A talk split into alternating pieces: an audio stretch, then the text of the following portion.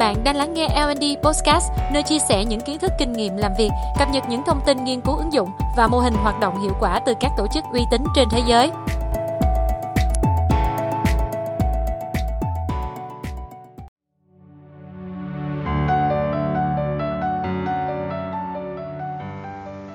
Chào các bạn, tôi là Hồng Anh.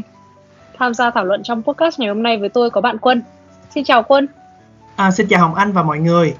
Chủ đề ngày hôm nay mà chúng tôi chọn để thảo luận liên quan đến thói quen sử dụng mạng xã hội, bao gồm à, những tác động tích cực của mạng xã hội này, à, dấu hiệu nhận biết hội chứng phụ thuộc vào mạng xã hội và cách để chúng ta sử dụng mạng xã hội hiệu quả.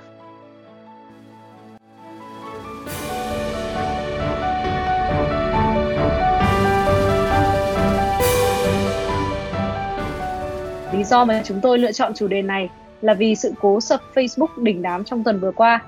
Cụ thể là vào khoảng 22 giờ tối ngày 4 tháng 10 theo giờ Việt Nam, thì Facebook cùng hàng loạt dịch vụ như là Messenger, Instagram, WhatsApp đã hiện thông báo không thể truy cập trên cả ứng dụng và website. Thì à, tình trạng này đã kéo dài khiến à, 3,5 tỷ người dùng trên thế giới không thể giao tiếp này, làm việc hay tương tác trên các mạng xã hội trong suốt khoảng 7 giờ đồng hồ có vẻ như là một mạng xã hội lớn như Facebook hay là Instagram khiến cho chúng ta nghĩ rằng là họ quá là lớn để mà có thể sập được hay là xảy ra sự cố lâu tới vậy đúng không ạ? Vậy thì trong cái lúc xảy ra sự cố này thì ờ, quân cảm thấy như thế nào? Ừ, khi mà đột nhiên uh, quân thấy không truy cập được những mạng xã hội này á thì quân cũng có một chút hoang mang không biết là mình đã làm sai điều gì là tại vì ờ, Facebook cũng đã có những cái đợt gọi là block nick những những cái nick mà đã có những cái thao tác không đúng không đứng đắn ở trên Facebook á À, nhưng hóa ra là sau khi mà một khoảng thời gian sau á, khi mà các bạn của quân nhắn qua Zalo á thì quân mới phát hiện là ờ, các mạng xã hội này đã bị sập. Và lúc đó thì tự nhiên quân lại nghĩ tới là nếu như mà không còn những cái mạng xã hội này nữa thì mình sẽ cảm thấy rất là thiếu vắng. Vì mình đã từng quen à, dùng những cái mạng xã hội này để nói chuyện nè để gọi điện nè nhắn tin và giữ liên hệ với những người bạn người thân và những cái mối quan hệ khác xong trong cuộc sống của mình. À, chắc là không chỉ uh, mình quân có cảm giác đấy đâu. Ở bên cạnh những cái câu đùa này rồi ảnh chế rất là hóm hỉnh về cái sự cố mà sập Facebook này ấy, hay là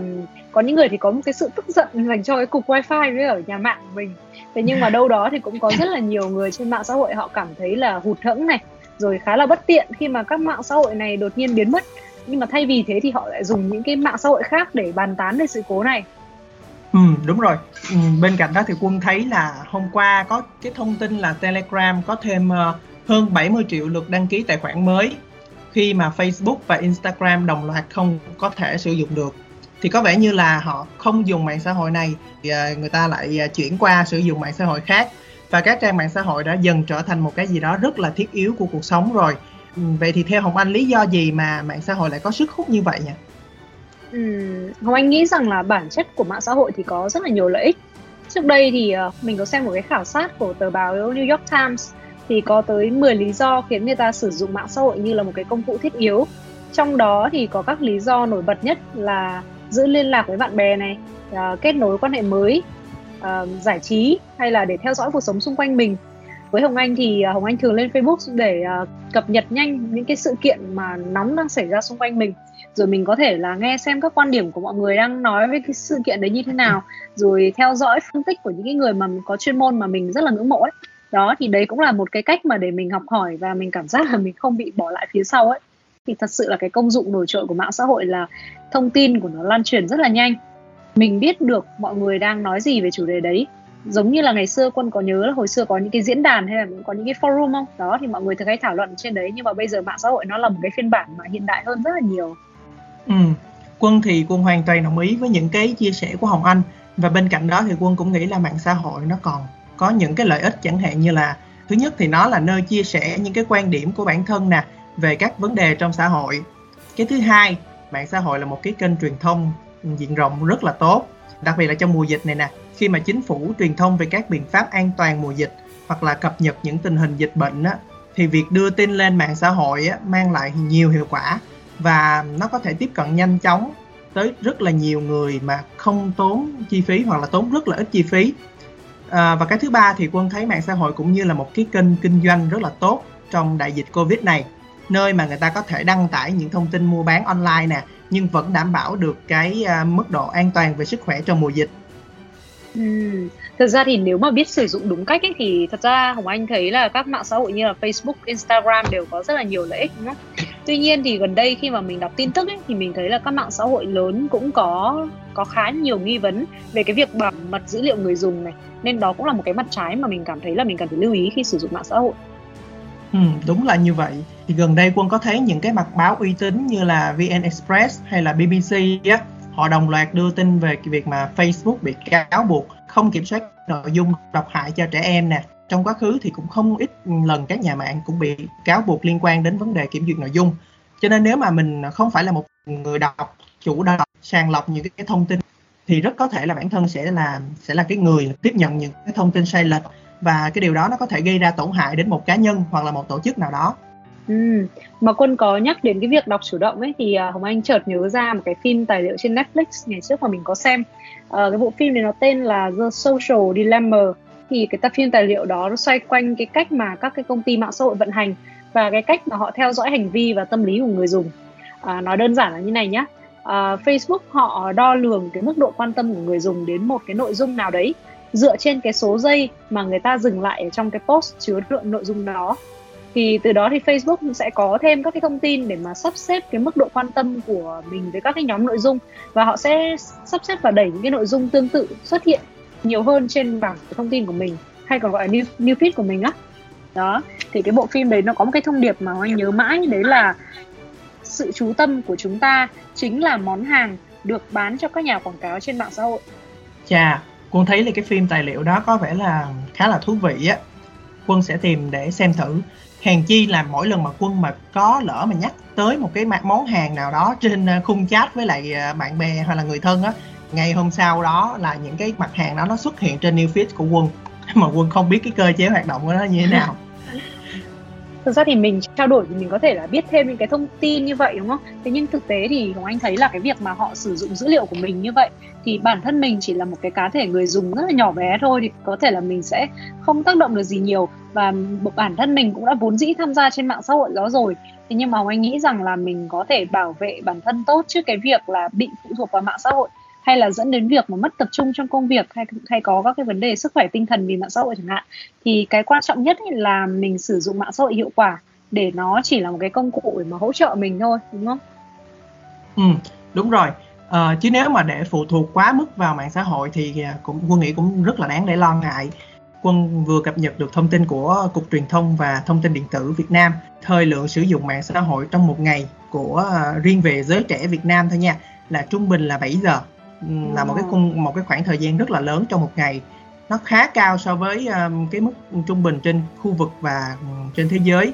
và một bộ phận giới trẻ là đang dần dần bị phụ thuộc vào nó 7 giờ trong một ngày là một thời lượng khá là nhiều đấy đúng không? Vậy thì uh, mình cũng nên nhận biết cái uh, dấu hiệu của việc phụ thuộc vào mạng xã hội để mà tránh cho bản thân và cả những người thân, đặc biệt là những trẻ nhỏ nữa để không rơi vào cái trạng thái đó. Vậy thì Quân có thể cho anh biết những cái dấu hiệu của việc phụ thuộc vào mạng xã hội là gì không? Ừ, Quân thì cũng có tìm được những cái thông tin khá là tin cậy. Theo tờ Psychology Today á, thì nó có một số những cái dấu hiệu cơ bản như sau. Đầu tiên á là mình thường xuyên kiểm tra tin nhắn nè, bình luận, lượt thích của hình ảnh, video hoặc là trạng thái cá nhân mà mình vừa đăng trên mạng xã hội.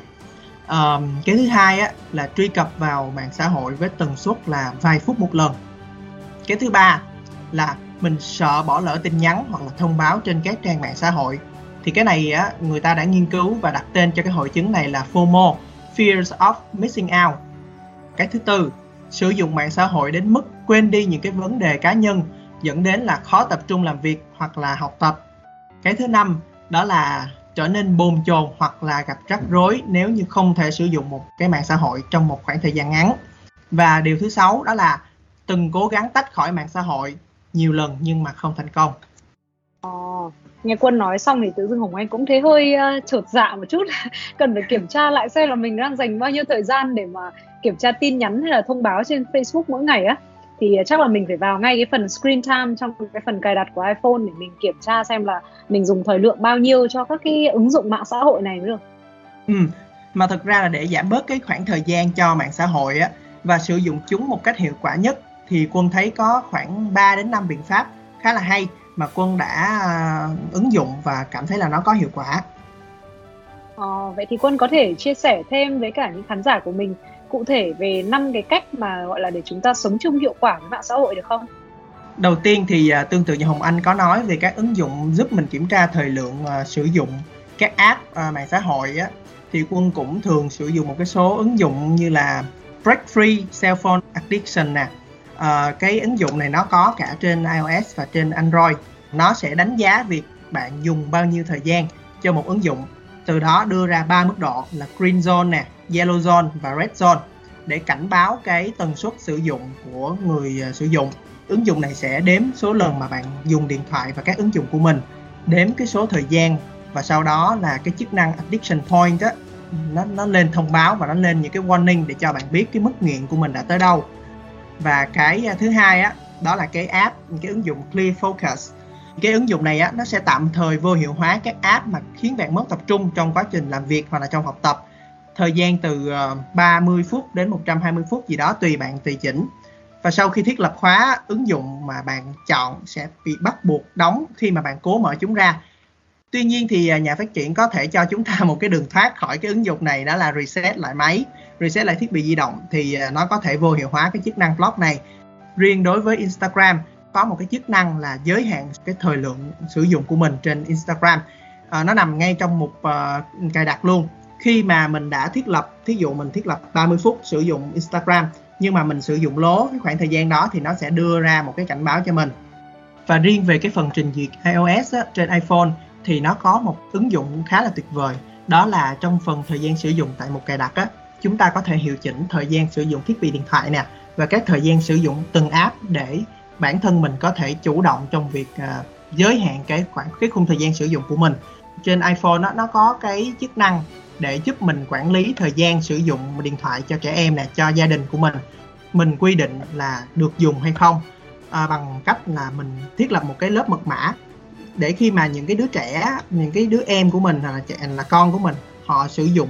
họ bấm vào nó là nó sẽ hiện lên một cái lớp mật mã. Và chỉ có những cái người mà có biết được cái mã đó thì mình mới truy cập được vào thôi. Cho nên nó là một cái biện pháp khá là hiệu quả cho cái việc giới hạn cái khoảng thời gian sử dụng cho gia đình mình.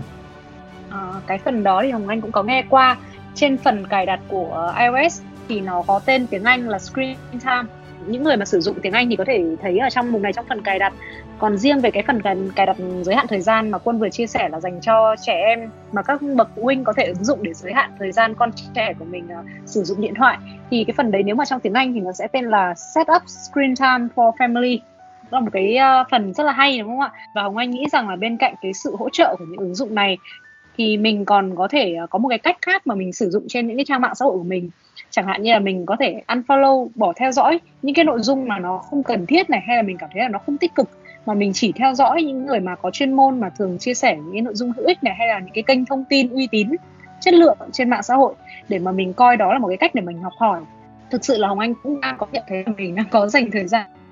khá là nhiều cho mạng xã hội. Thế nhưng mà khi mà mình thường xuyên theo dõi những cái kênh thông tin hữu ích như thế thì đấy cũng là một cái cách để mình học hỏi thêm những cái vấn đề bên ngoài cuộc sống. Thì nếu như dùng cho mục đích đó thì mình lại thấy đây là một cái cách mà có lợi cho mình. Ừ, đúng là như vậy nha. Nhưng mà hồng anh vẫn nên lên kế hoạch à, và thời gian biểu cụ thể để giới hạn cái thời gian mà mình dành cho mạng xã hội mỗi ngày ví dụ như là chỉ 30 phút vào lúc à, 20 giờ sau khi ăn tối xong à, những cái thời gian còn lại á, mình có thể phân bổ cho những cái hoạt động thể dục nè trò chuyện với lại người thân đọc sách à, những cái outdoor activity chẳng hạn để thu hút cái tâm trí của mình ra khỏi những cái mạng xã hội đó à, mỗi ngày giảm đi một chút dần dần dần dần á thì mình có thể thay được cái thói quen phụ thuộc quá mức vào mạng xã hội rồi ừ thực ra thì nói như vậy nhưng mà để thực hiện được thì cũng phải cần kỷ luật khá là nghiêm ngặt đấy. Thì hồng anh cũng đề xuất một cái giải pháp là uh, mình có thể rủ thêm bạn bè người thân đội nhóm của mình tham gia vào những cái thử thách. Nó gọi là challenge á. Thử thách 30 phút mạng xã hội mỗi ngày chẳng hạn. Tức là mình chỉ được xem mạng xã hội tối đa với thời gian thôi. Nếu mà ai làm tốt hơn chỉ có 15 phút tối đa mỗi ngày chẳng hạn thì sẽ có một cái phần thưởng nho nhỏ. Dành nhiều thời gian cho mạng xã hội hơn thì sẽ bị phạt chẳng hạn và tất nhiên là phải có checking này phải có cái cái quy luật chung của cả nhóm thì mình có thể theo dõi và kiểm tra được cái hiệu quả được. Và ngoài ra để xây dựng những cái thói quen tốt uh, Hồng Anh cũng đề xuất là mọi người có thể bắt đầu với những cái thói quen nhỏ uh, những cái gọi là mini habit ấy. Thì cái này mọi người có thể đọc cái quyển sách mà Atomic Habits uh, thay đổi tí hon hiệu quả bất ngờ. Thì ở đây thì mình sẽ học được rất là nhiều điều hay về cái việc mà mình xây dựng những cái thói quen nhỏ để dần dần hình thành những thói quen lớn tốt hơn.